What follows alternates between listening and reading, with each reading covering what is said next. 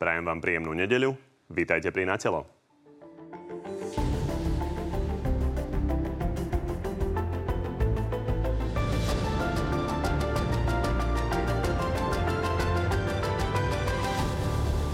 Koalícia sa stále nedohodla na pomoci ľuďom s infláciou. V hre je vyše miliarda eur. A Igor Matovič s Richardom Sulíkom si celý týždeň vymieniali odkazy cez médiá. To je DNA SAS, rozbíjať vlády, ktorí sa nachádzajú. Takúto radosť Igorovi Matovičovi nespravíme. O balíku sa má v parlamente hlasovať už v útorok a stále nie je jasné, kto zaň dvihne ruku. Počítať sa bude každý hlas. Keď sa ide minúť 1 miliarda vyše a nevieme o nej vôbec nič, tieni koaličných hádok boli tento týždeň posuny vo viacerých kauzách. Polícia obvinila z úplatku ex-ministra Gála a súd má v najbližších dňoch rozhodnúť o Dušanovi Kováčikovi. Obávate sa väzenia? Bez komentára. Nielen o tom už s dnešnými hostiami. No a tými hostiami sú ministerka spravodlivosti za SAS Maria Koliková. Dobrý deň. Dobrý deň. A šéf hlasu Peter Pellegrini. Takisto dobrý deň. Pekný deň, dobrý deň. Ako vždy môžete od tejto chvíle hlasovať o tom, ktorý z hostí vás presvedčil viac a ako vždy to nájdete na tvnoviny.sk. A my poďme na tú prvú tému, ktorá sa týka balíka pomoci.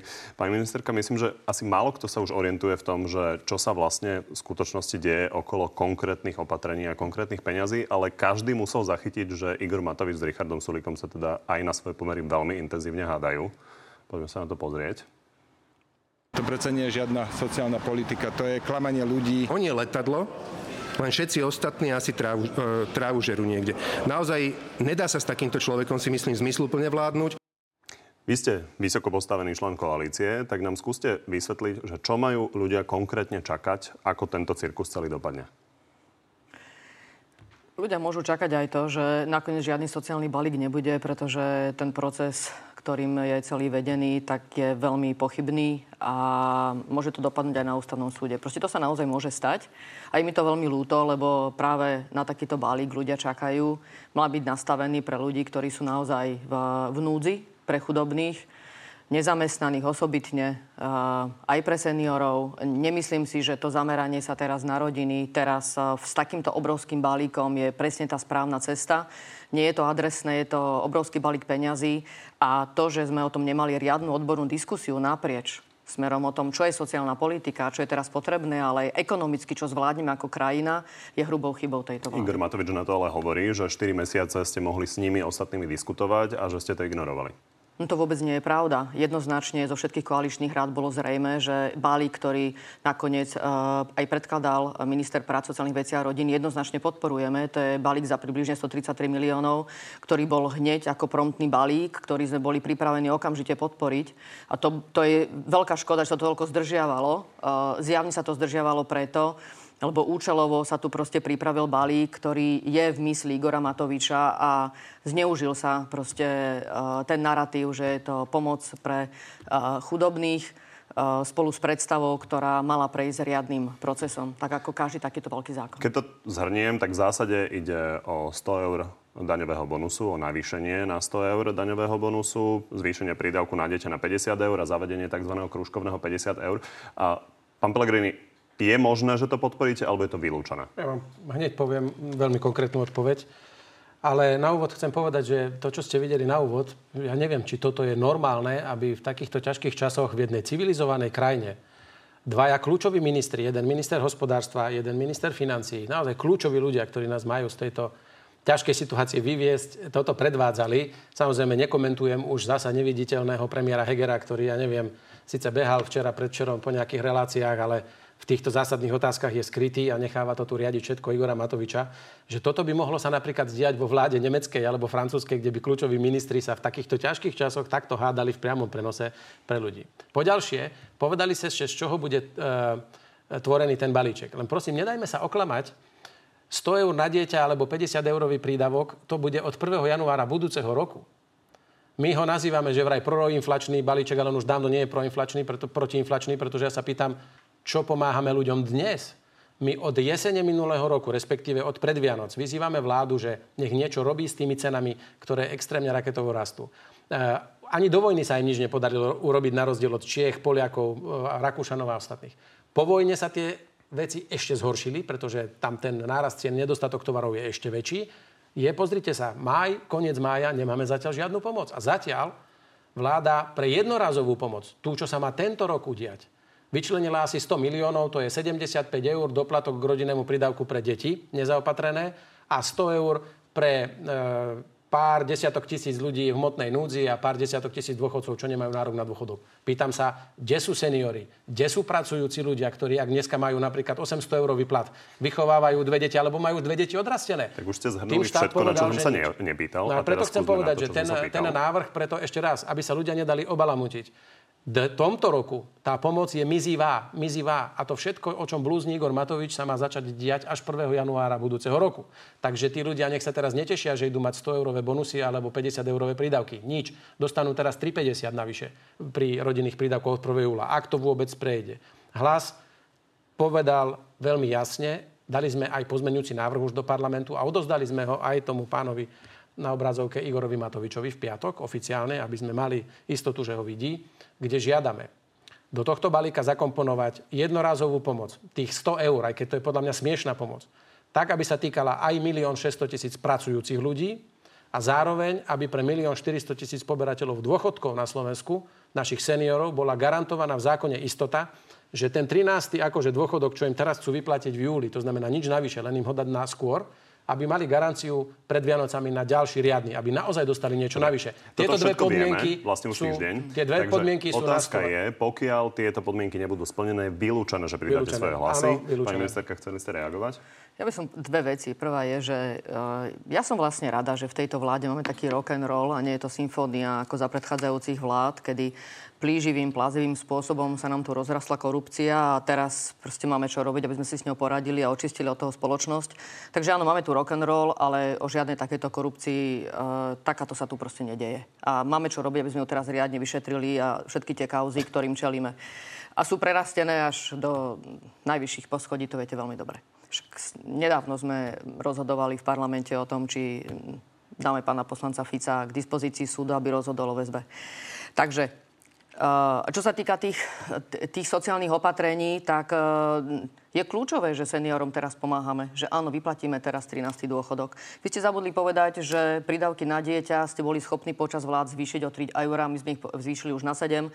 Rodičovský príspevok sme rovnako zvyšovali, takže uh, pripravujeme sa, samozrejme, a pripravujeme krajinu na to, aby sme zvládli aj túto ťažkú, uh, ťažkú situáciu, ale to nie je tak, že teraz akože urobme hociaký sociálny balík a potom si s ním niekto poradí. Akože tu musíme byť zodpovední, aby ten sociálny balík, ktorý položíme na stôl, tak sme ho dokázali dokázali aj zaplatiť uh, počas ďalšieho vládnutia. To nie je len o to populisticky proste niečo predložiť na stôl. To nie sú populistické veci. Každý je veľmi dopodrobná prepracovaný aj so svojím krytím. Len pre istotu, pani ministerka. Zatiaľ za dva roky vašej vlády ste zdvihli rodinné prídavky o 38 centov. Len aby bolo úplne jasné. 38 centov. Od 1. júla už automatik zvyšuje z tých terajších 25 na nejakých 27 bez ohľadu na vládu, pretože to sa vypočítava zo životného minima. Hrdinsky idete pridať 2,50 od 1. júla každej maminke alebo otcovi s dieťatkom. To je tak max, čo teraz robíte. Takže nebyte sa do. A ja by som mohol vypočítať tú dlhú materskú, ktorú máme najlepšiu v rámci Európskej únie čistý príjem matky počas materskej dovolenky, skokové zvýšenie rodičovského príspevku na 370 eur pre matku, ktorá predtým pracovala, e, obedy zadarmo pre deti, ktoré ste zrušili, príspevky na, e, na, Dobre, na Už sa dieťaťa. Ale, áno, robili aj naposledy. ale chcem len povedať, že predtým sme robili túto časť a je logické, že poďme teraz zvyšovať rodinné prídavky, veď my sme sami predložili aj ako hlas do parlamentu pred pár mesiacmi zdvojnásobenie rodinných prídavkov, to je 300 miliónov eur. Váš minister, a to nie je útok na vás, pani ministerka, E, poslanec Cmorej, myslím, zo Sasky, priamo v piatok Igorovi Matovičovi povedal, my v Saske máme tabulku, ktorá nám ukazuje, že ty, Igor, na svoje nápady, blbosti si minul 800 miliónov na zbytočnosti a hlúposti. Tak ja sa pýtam, už dávno 300 miliónov na zdvojnásobené rodinné prídavky mohli byť. Dobre. Už dávno seniory mohli mať aj mimoriadnu valorizáciu, po ktorej hlas volá a ja budem spolu s kolegami tento návrh znovu predkladať eh, na najbližšej schôdzi Národnej rady. Poďme ďalej. Igor Matovič teda hľadá podporu niekde inde, keď ju nevie získať v hlase, respektíve u SAS. A pán Pellegrini, vy ste to komentovali takto, týka sa to Kotlobovcov. Považujem za veľmi nepríjemné, ak by nakoniec budúcnosť slovenských rodín mala vysieť eh, na šnúrke od kotlebovských nohavíc. S týmto máte problém, že Igor Matovič rokuje s kotlebovcami? Tak je to samozrejme primerane nechutné. Je primerane nechutné, že táto vláda potrebuje e, fašistov na to, aby sa presadil nejaký, e, nejaký návrh zákona, osobitne návrh zákona, ktorý takýmto hrubým spôsobom prechádza legislatívnym procesom.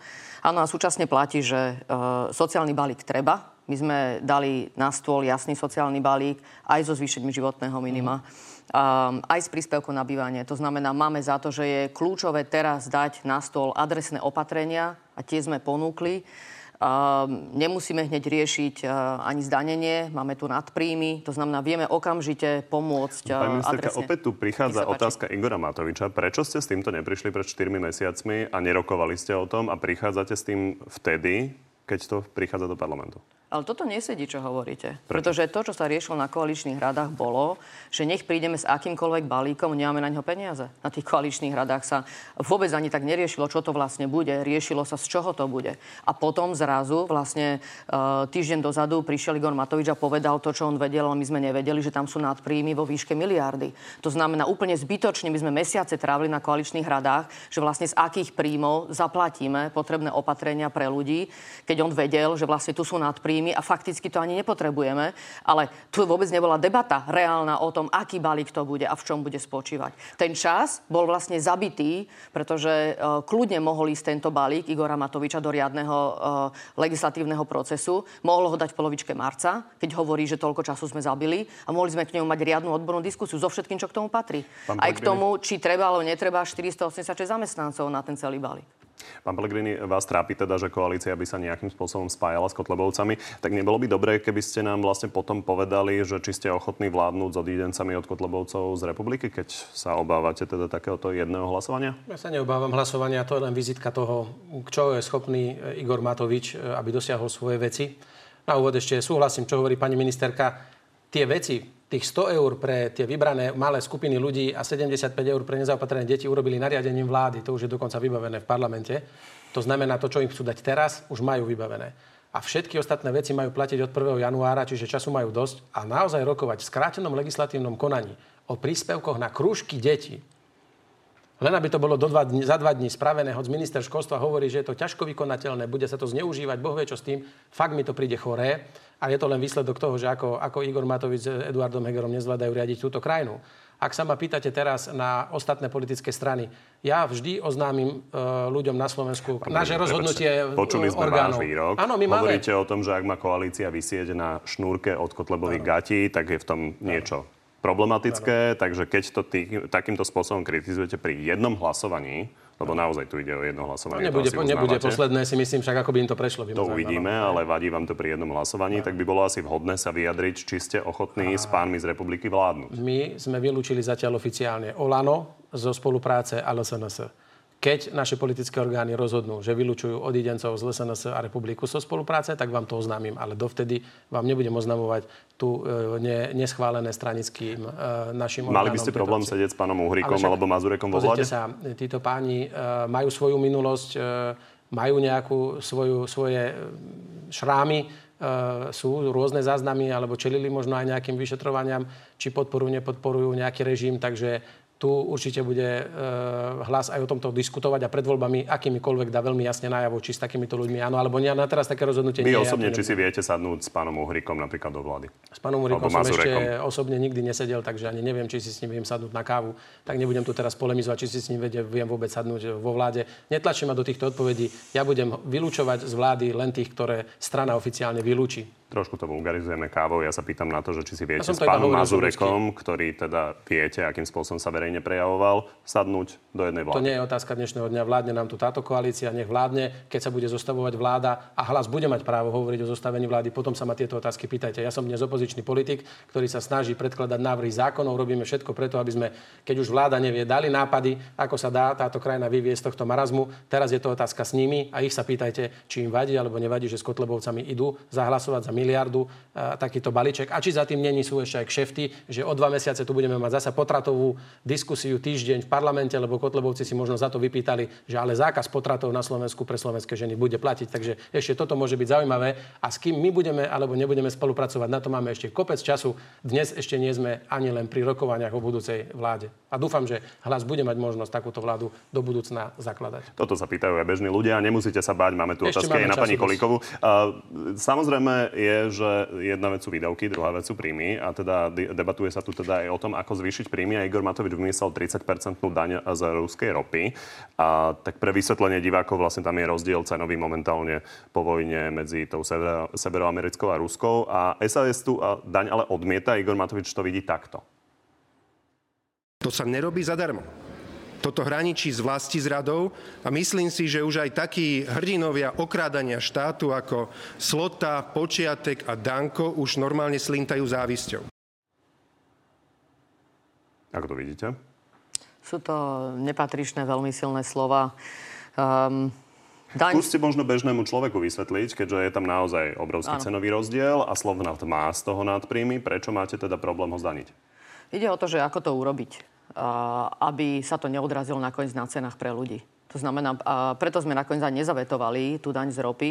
Súčasne treba povedať, že sme sa o tom dozvedeli priamo na vláde, že ide sa zaviesť daň z ropy rovnako, tak ako samotný sociálny balík bol poslaný do, a iba skupiny, tzv. koaličná rada o 9. večer predtým, ako bolo rokovanie vlády. Rovnako aj táto daň z ropy bola poslaná vlastne večer predtým. Takže my sme netušili, že na vládu príde takáto daň.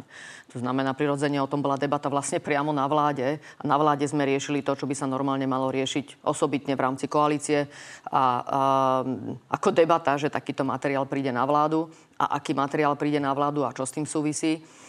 Takže sme riešili priamo na vláde.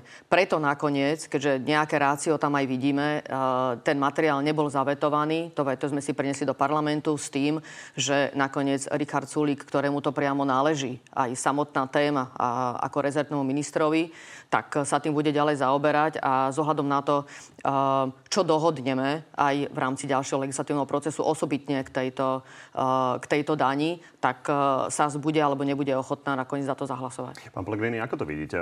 Igor Matovič hovoril o 300 miliónoch, na druhej strane úradníci ministerstva financí sa dopočítali k 50, respektíve uh-huh. možno dokonca 24 uh-huh. miliónom. Uh-huh. Vy by ste zdaňovali to vzhľadom na ten cenový rozdiel? Poďte, aj minulé vlády, v ktorých ja som mal tú možnosť pôsobiť, sme zaviedli takéto dane pre napríklad regulované podnikateľské subjekty. Zdanili sme banky, ktoré mali výrazný zisk. Mňa mrzí, že práve táto vláda nemieni siahnuť po, po bankách, ktoré majú skoro miliardový zisk ale na Slovnaft idú. Napríklad tá daň na Slovnaft, keby platilo, vidíte, že house numera sa tu hádžu, veď to je absolútne pravda, že to sa nedá za 3 dní schváliť, keď Matovič povie, že 300 miliónov, odborníci vyrátajú, že 20 v tomto roku, možno 50 v budúcom roku, tak potom aké číslo platí?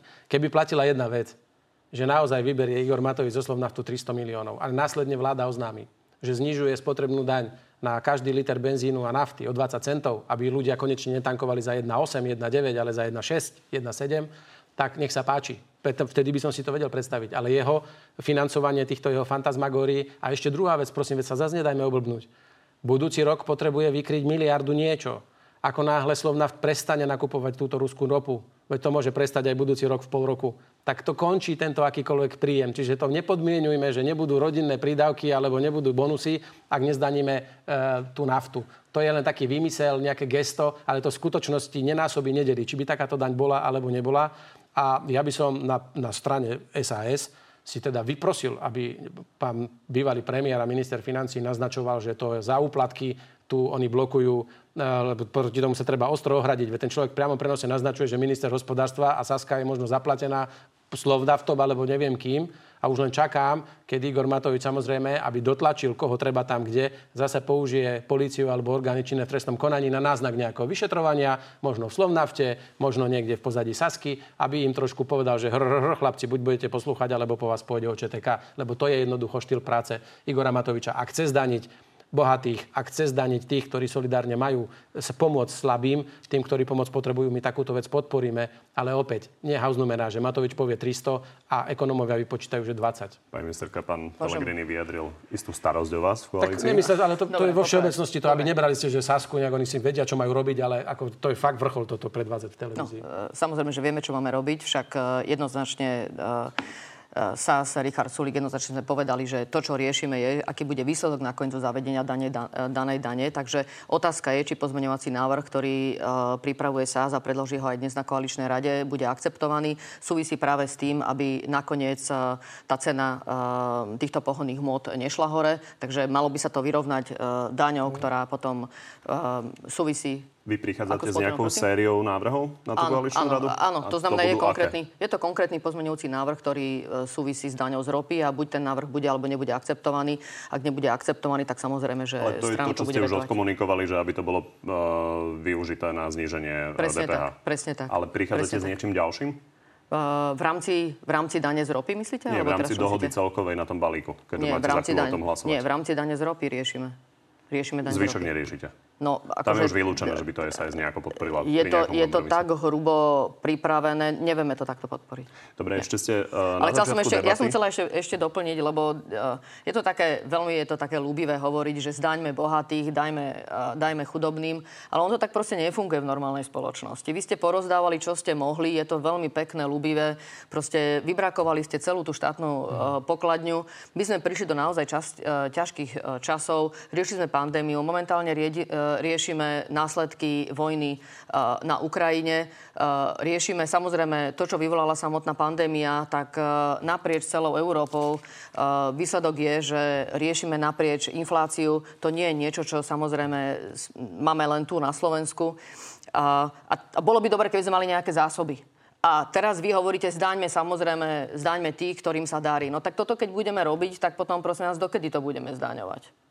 Že, proste ten, ten zisk tiež uh, máme od firiem, ktoré sú ochotné tu byť a sú ochotné tu podnikať. Keby sme si pozreli na ten zoznam stoviek až tisícok firiem, ktoré odišli počas vášho vládnutia, tak sme videli, že ten spôsob zjavne nebol pre nich nejakým spôsobom lákavý, aby tu ostali.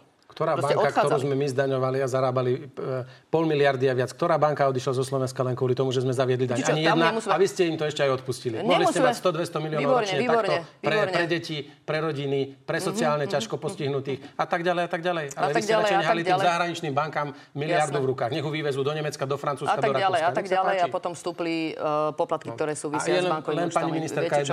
To je veľmi pekné, ľúbivé. Tam to samozrejme zvýšime a potom sa vám to ukáže inde, kde to ľudia zaplatia. Ale veď to má mať všetko hlavu a petu. Ale no ja vám chcem povedať, že napríklad, keď všetci tak chodia do Rakúska a všetci si tam tešia, ako je tam krásne, ako je tam fajn, tak sa chodite pozrieť, aké majú daňové pásma že v nejakom pásme sa platilo donedávna 25%, 35%, 45%.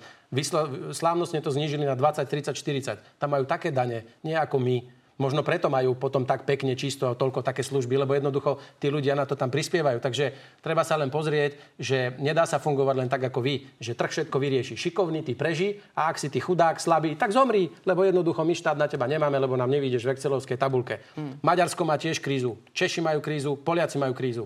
Takisto majú e, vojnu za hranicami a dokázali svojim občanom pomôcť, hmm. ale nie že 100 eurami, násobne väčšími sumami peňazí a vy ťaháte Slovensko do najhoršieho hospodárenia, nič ste e, tým ľuďom nedali a ešte budete lamentovať, že ako ste dostali krajinu. No dostali ste ju s 12. najnižším dlhom v Európe a dostali ste ju s najnižším deficitom v histórii našej krajiny.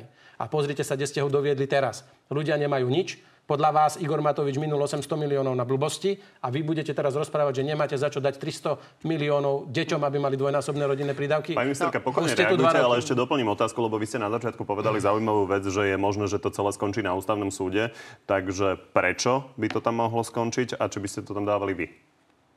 Uh ja si myslím, že eh, to, akým, pre, akým, aký je ten proces hrubo porušený, tak si myslím, že je to vec, ktorá eh, na ústavnom súde môže pristať a viac to nechcem komentovať, to si jednoducho naozaj myslím. Že keď si pozrieme aj rozhodnutia ústavného súdu, ako sa staval k jednotlivým veciam, ktoré súviseli aj s legislatívnym procesom, tak sa dá z toho vyčítať, že toto je ukážkový príklad, ktorý Hovoríte keby sa dostal na ústavný súd. legislatívnom konaní, Hovorím o tom skrátenom legislatívnom Je možné, konaní. že by ste to tam posielali priamo vy? Nechcem takéto domnenky teraz vyslovovať, ale ja iba vravím, že podľa mňa je to vec súdca na to, aby ústavný súd prípadne zastavil. Chcete ešte niečo dodať k tomu, čo hovoril ja pán chcem, Uh, no, keby to, keby to u nás bolo také super, ako to bolo nastavené, tak by u nás tie firmy neodišli. Takže môžeme tu teraz rozprávať a zahlcovať tu priestor tým, kto má kde, kto, čo, kde a uh, prestaneme sa v tom vyznať. Faktom je, že jednoducho tisícka subjektov od nás odišla, išla do Polska, do Maďarska, do Rakúska. To znamená, to podnikateľské prostredie sme tu devastovali To sa proste stalo.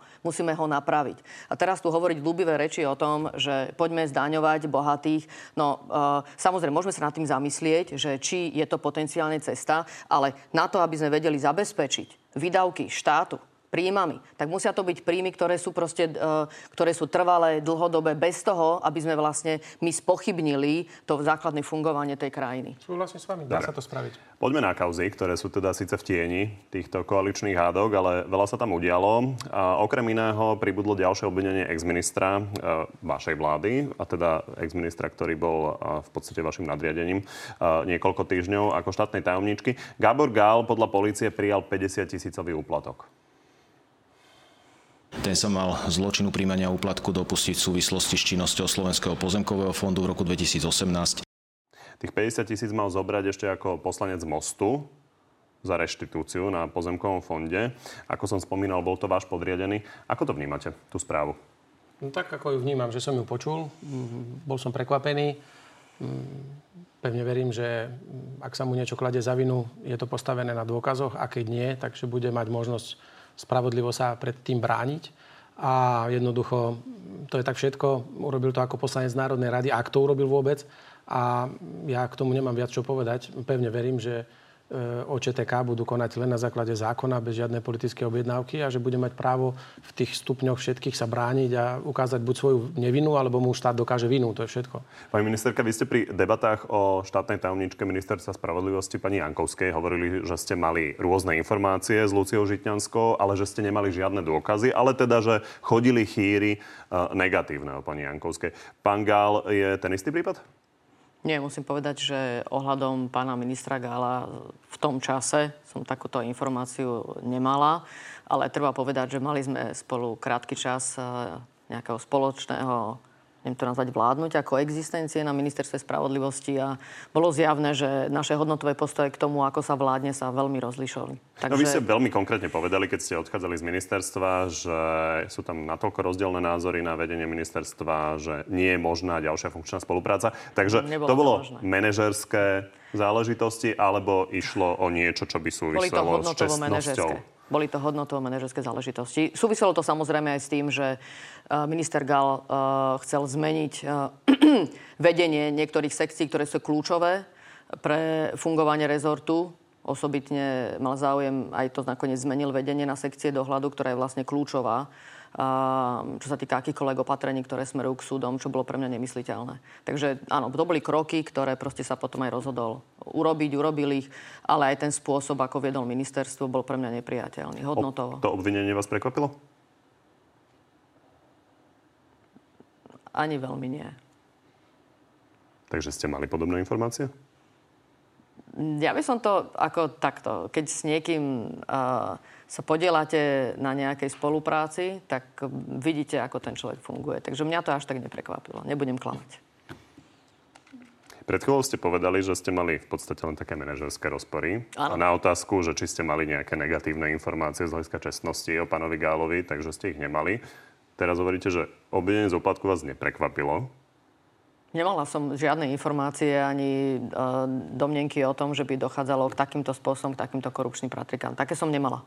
Len vravím, že proste niekedy ten spôsob správania vám navodzuje možno aj prípadne takýto dôsledok. Od pána Gála ešte nemáme teda informáciu, ale advokát pána Kvietika, ktorý je do toho nejakým spôsobom teda za, zapojený, respektíve mal v tej korupčnej schéme byť, a, tak máme teda pohľad, že to celé a, bolo už dávno zaznamenané, tá výpoveď. A teraz sa to použilo voči jeho klientovi len kvôli tomu, že sa mu má predlžovať väzba.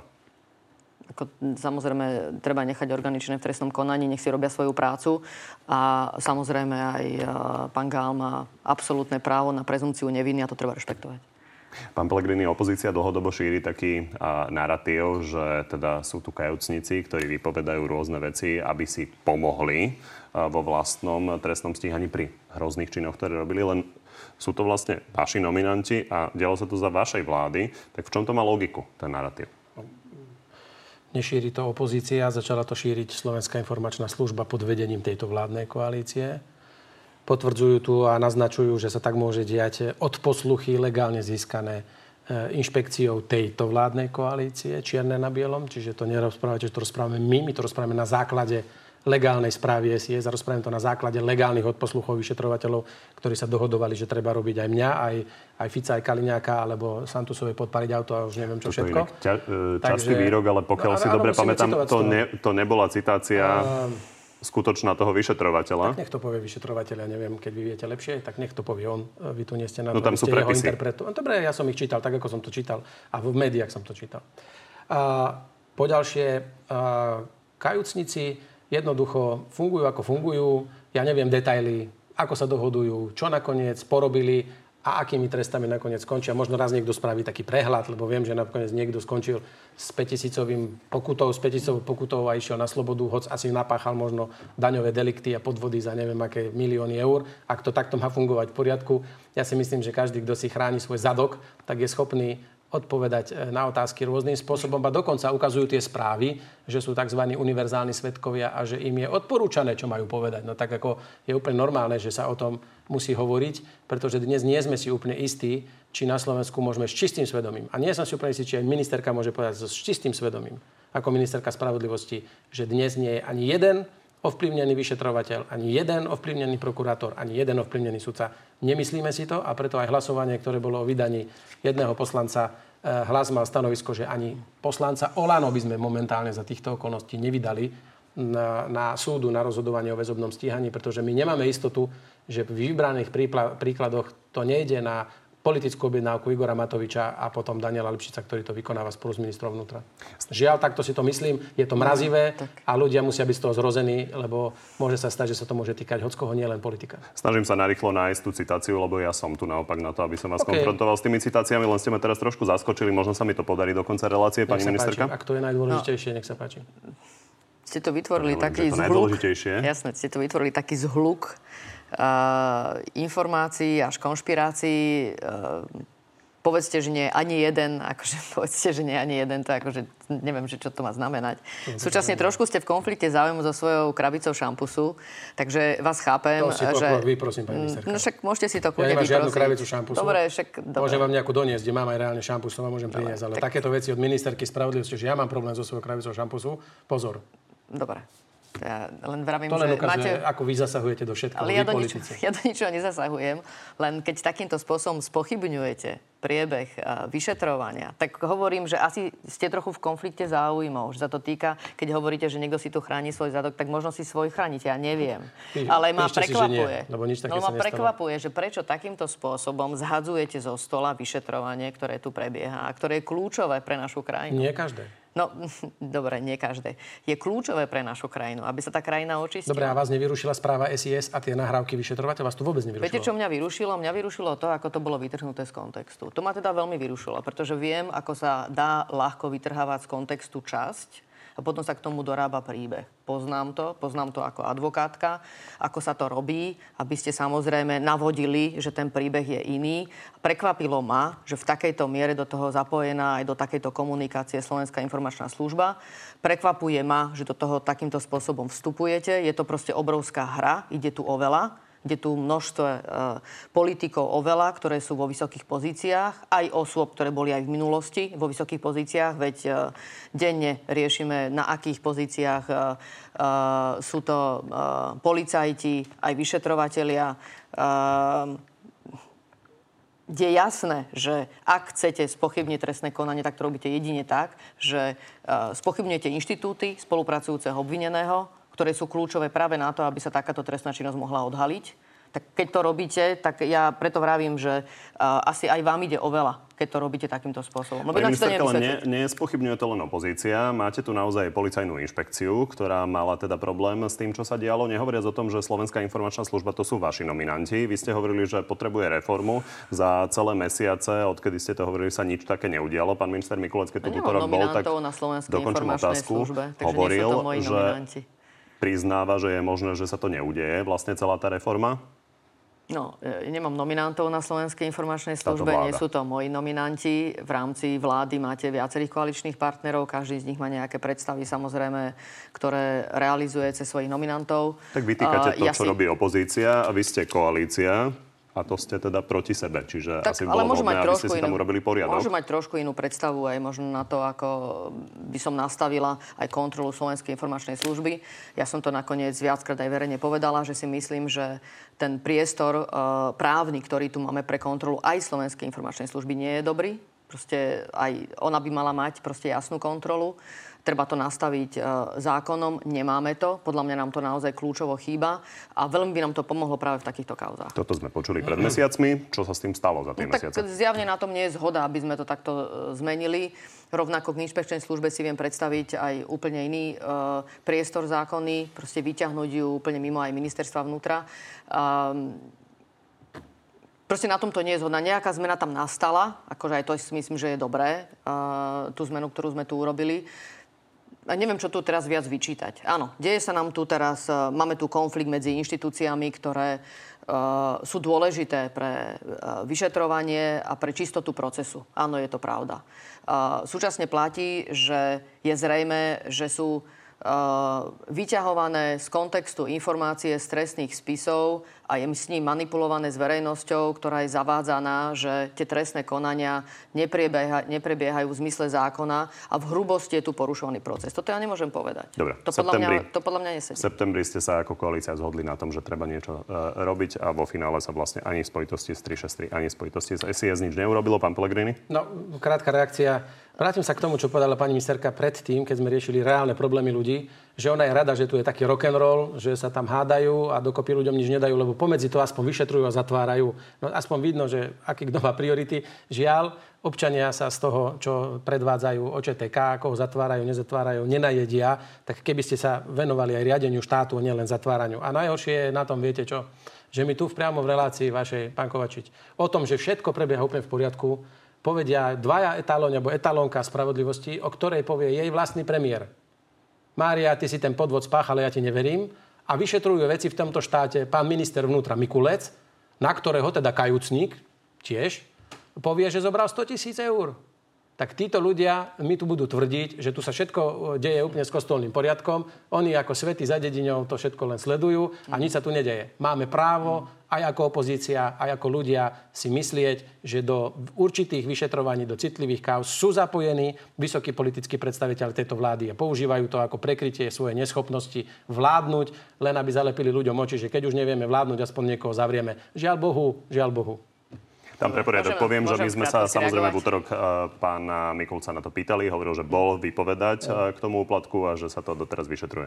Môžem krátko. Ja ešte aj na tú vašu reakciu, ktorú ste mali, že nič nerobíme, sme to povedali. No tak jednoducho máte témy, bohužiaľ, na ktorých sa koalícia nedohodne čo nič nemení na tom, že keby sme mali priestor samozrejme presadiť zmenu 363, tak by sme to urobili. Jednoznačne zo strany SAS je, je, tu, uh, je tu právna úprava, ktorú sme pripravení okamžite presadiť. Čo sa týka kontroly či už inspekčnej služby, alebo Slovenskej informačnej služby. Samozrejme, keby sme mali priestor, tak to presadíme. No tak na tom dohoda nie je. Dobre, to Ale to neznamená, že na tom teraz padá právny štát. Hej? Akože viete, že to teraz vypichnete, že a teraz za čo? No tak sme sa na tomto nedohodli. A teraz to, čo vy tu vyťahujete, prosím vás, no tak dobre, tak samozrejme, uh, bývalý pán premiér Igor Matovič je na mňa nahnevaný, že už nie je premiérom, vedie pravdou, že som tam zohrala nejakú rolu. Áno, myslím si, že je teraz lepšie vedená vláda premiérom Hegerom.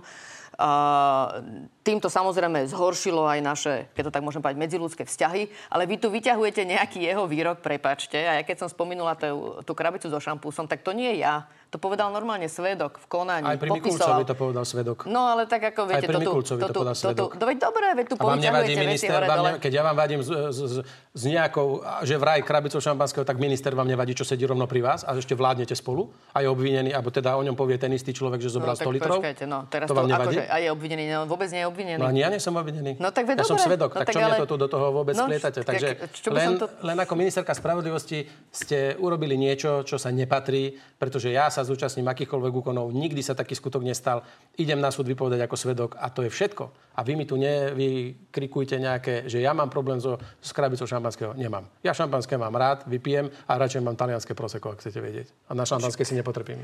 Dobre, poďme ešte v krátkosti okomentovať verdikt nad Dušanom Kovačikom, ktorý je možné, že zaznie vlastne už v útorok a je možné, že mu bude potvrdený 14-ročný trest. Aký očakávate verdikt? Bez komentára. Pán Kovačík samozrejme, samozrejme môže byť oslobodený. V prípade ale, že by nebol oslobodený, Robert Fico už avizuje, že nová vláda pod jeho vedením alebo s jeho členstvom by mohla prísť k nejakým revíziám. To by ste podporili, keby ste si s ním sadli do vlády? Ja neviem, e, aké revízie myslel, čo za revízie.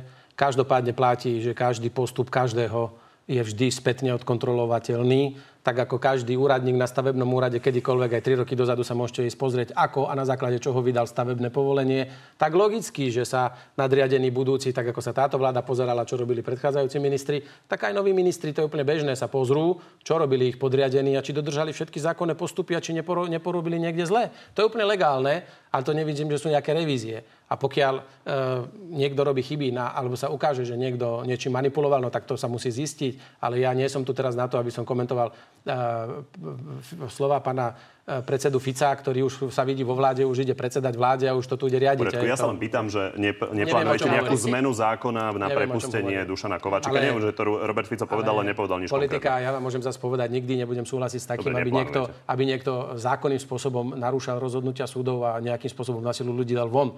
Ak sa pochybelo, na to sú nejaké, máme, pani ministerka odborníčka, asi sú nejaké postupy, kedy sa zistí, či niekto nadužil právo, alebo ja neviem, čo ohýbal, ale to sa nemôže robiť, že zákonom prepustíme ľudí z väzenia. To asi tak nefunguje. No. Ja som rada, že ste to dokončili na konci, určite. že teda rozhodnutia súdov, lebo tak ako ste začali s tým celým dlhým vstupom, tak to bolo, že tak sa pozrieme, zrevidujeme, popozeráme sa, čo minister, tam minister, no tak minister určite nemôže pozerať a revidovať, revidovať rozhodnutia súdov, veď sa bavíme teraz o rozhodnutí Najvyššieho súdu, predtým špecializovaného trestného súdu, takže ja si to naozaj neviem predstaviť žiadnu revíziu. Máme trestný e, proces, ktorý je jasný, ak je dôvod na obnovu konania, nech sa páči, znamená, že by musela výjsť najavo nejaká osobitná okolnosť, ktorá by mala, mohla dať priestor k tomu, aby sa nejaké konania obnovili a ak taký dôkaz nebude, taký nový, tak nie je dôvod, alebo tam nie je iná takáto skutočnosť, ale tu nie je priestor na to, aby sme spochybňovali rozhodnutia, ktoré príjmajú súdy. Ešte zastavíme pri stíhaní Štefana Harabina za extrémizmus. Bolo to za status o teda vojne na Ukrajine a s tým, že on tvrdí, že by robil to isté, čo Vladimír Putin. A takto to vidí on sám. To bude oslobodené. A ešte budete vy platiť z vašich daní mne odškodnenie za nesprávny úradný postup. Pani ministerka, pán Harabin je známy tým, že sa mu podarilo už za všeličo vysúdiť peniaze. Nedopadne to tak opäť?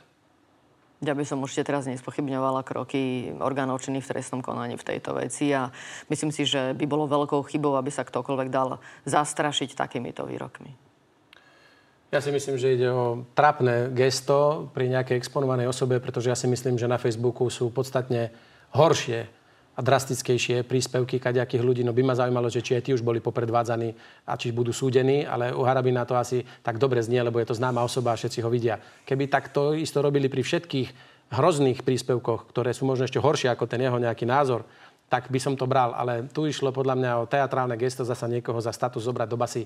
Nie som si úplne istý, že či toto je úplne tá najsprávnejšia cesta, lebo tak si naozaj myslím, ako ste to aj vy naznačili, že bivali tresni suca, bivali predseda najvišeg sudu, eh, Vije, možno aj formulovať veci a vie e, nakoniec, aby to nedopadlo tak, že mu naozaj ešte s hambou budete to odškodné platiť. V tomto máte no, výrazne rozdielne pohľady. Ja len doplním povedať. otázku, pani ministerka, pokojne reagujte, len by ma zaujímalo, akým spôsobom by to vlastne riešil Peter Pellegrini. Ako by bolo dobre nastaviť túto situáciu? Vy máte skúsenosti so Štefanom Harabínom, keď rozprával o tej uh, vašej vláde, že príde s 11, černo, 11 tisícmi černochov podľa nepotvrdených informácií a dostanú 800 eur každý.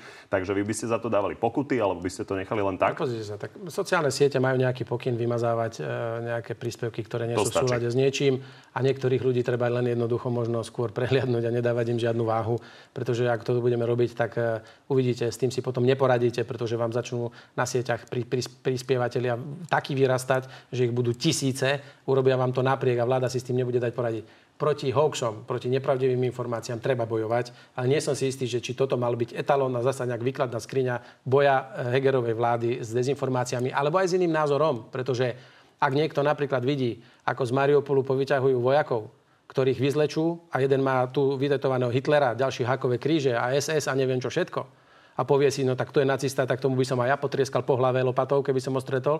Tak otázka, čo to je teraz? Treba ho zavrieť za to alebo niečo, viete, lebo každý to hovorí na základe nejakých informácií. Čiže nie som si úplne istý, že či tu je vláda, na, ale ja som není obhajca pána Harabina. Ja dokonca ani neviem, za čo tam je. Len mi prišlo, že na tej sieti sa dejú podstatne podlejšie a hnusnejšie veci, za ktoré by ľudia mali byť potrestaní a nie jeden Harabin, ktorý už porozprával toho veľa. tak nebezpečné, čo vy ste tu práve predvedli, prepačte. Aby ste vyťahli práve Mariupol, Práve ja som hovoril konkrétne obrázky, ktoré práve, som videla ja. Prepačte, aby ste ho vyťahli práve s takýmito obrázkami. Ako toto je no, ale sú také toto, obrázky, ale nie toto sú? je manipulácia Aká? a zneužívanie takéhoto priestoru na to, aby ste spochybňovali, čo sa v tom Mariupole stalo. Ale ja som len povedal, že aj takýchto ľudia sú tam. Dobre, dobre. Aby predtým zatvárate oči. Máme, máme nejaký priestor na to, aby sme na veci reagovali. Že si vyťahnete práve toto, tak to tiež ako vás nejakým Lebo spôsobom som chcel ukázať príklad. No, ste ukázali príklad je na to. čierne a nie všetko je biele. Áno, to znamená, že môžeme to spochybňovať. Uh, všetko, aj vojnu na Ukrajine. To nie, to som nikdy nespochybnil, pozor. No, takýmto, Ale som takýmito, povedal, že aj takéto existujú Takýmito zábery. vytrhnutými príkladmi uh, v takýchto reláciách to presne robíte. A teraz k tomu Harabínovi. Uh, ja si myslím, že je úplne jedno, či to je Harabín alebo to nie je Harabín. Kľúčové je, čo povedal, aký to má dôsledok. To znamená, treba rozlišovať samozrejme nad tým, aký dôsledok má daný prejav a k čomu to môže viesť. Nakoniec tu máme prejavy, ktoré boli v Rwande a skončili s tým, že sme vyvraždili celú jednu etnickú skupinu. A začalo to uh, len uh, znevažovaním jednej časti obyvateľstva a pokračovalo to tým, že majú zobrať mačety a potom vraždil uh, Uh, vraždili proste deti svojich, uh, svojich súrodencov. To sa Rozumiem. proste dialo. Ten hej. váš postoj je na- napokon dlhodobo známy ja aj voči tu dezinformáciám. Takto, Pani ale tu, ja, ja by som tu bola, a som tu veľmi síce- citlivá. je to síce- lebo nechcem, aby to vyznievalo tak, že ja chcem, téma. za, ja nechcem zavra, za, Ale zatvárať ľudí. poslednú minútu. Dobre, nechcem zatvárať ľudí A za... myslím si, že tento váš postoj a, sme viackrát už počuli, takže myslím si, že je jasný divákom. Poďme na záverečnú rubriku. Takže začne Mario Kolikov v koalícii. Nevládne zhoda na tom, kto môže za väčšie eh, konflikty Igora Matoviča a Richarda Sulíka. Myslíte si, že by sa mal predseda SAS v niektorých výrokoch voči nemu uh, mierniť?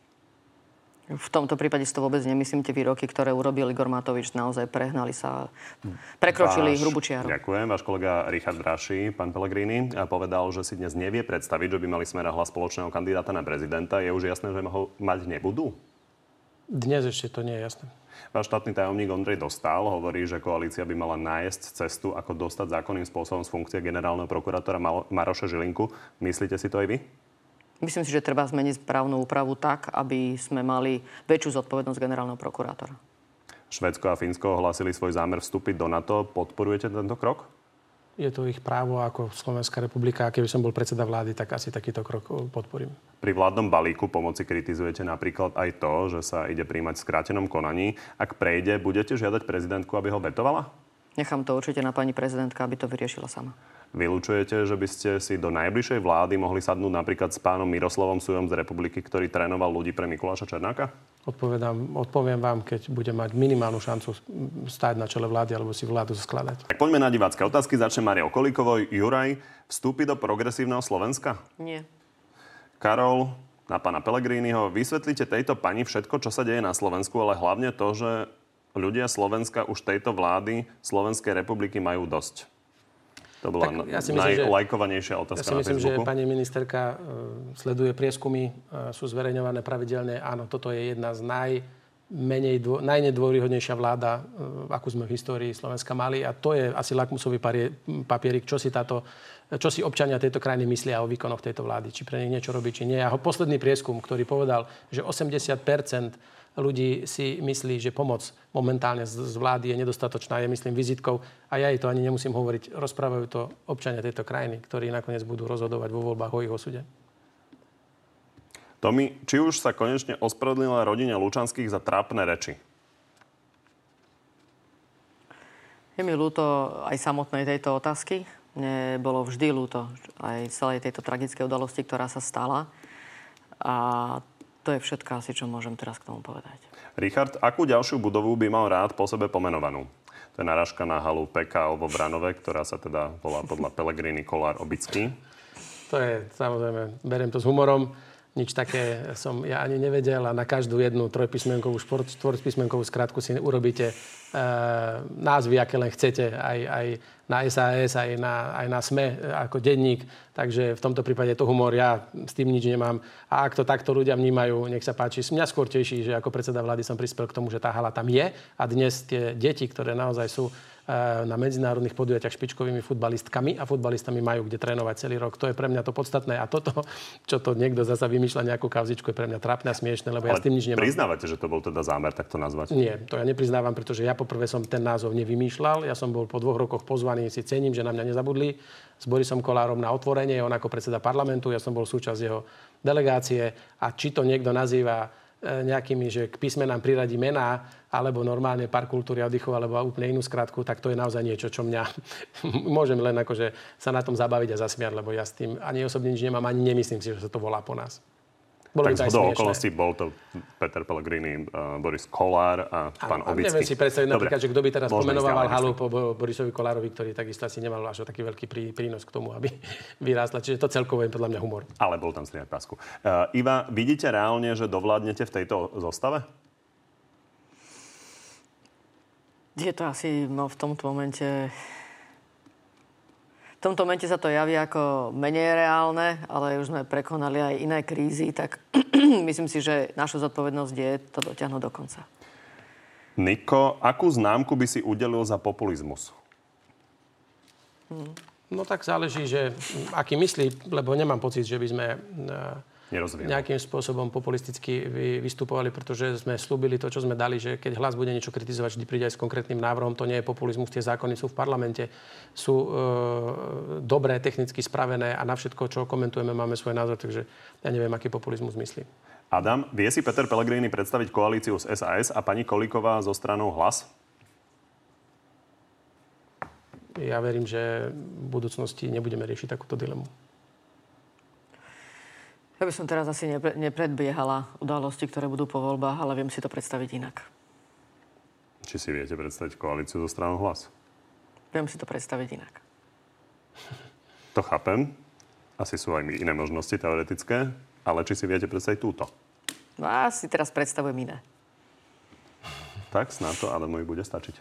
Tak vám ďakujem, že ste dnes prišli. Nech sa páči.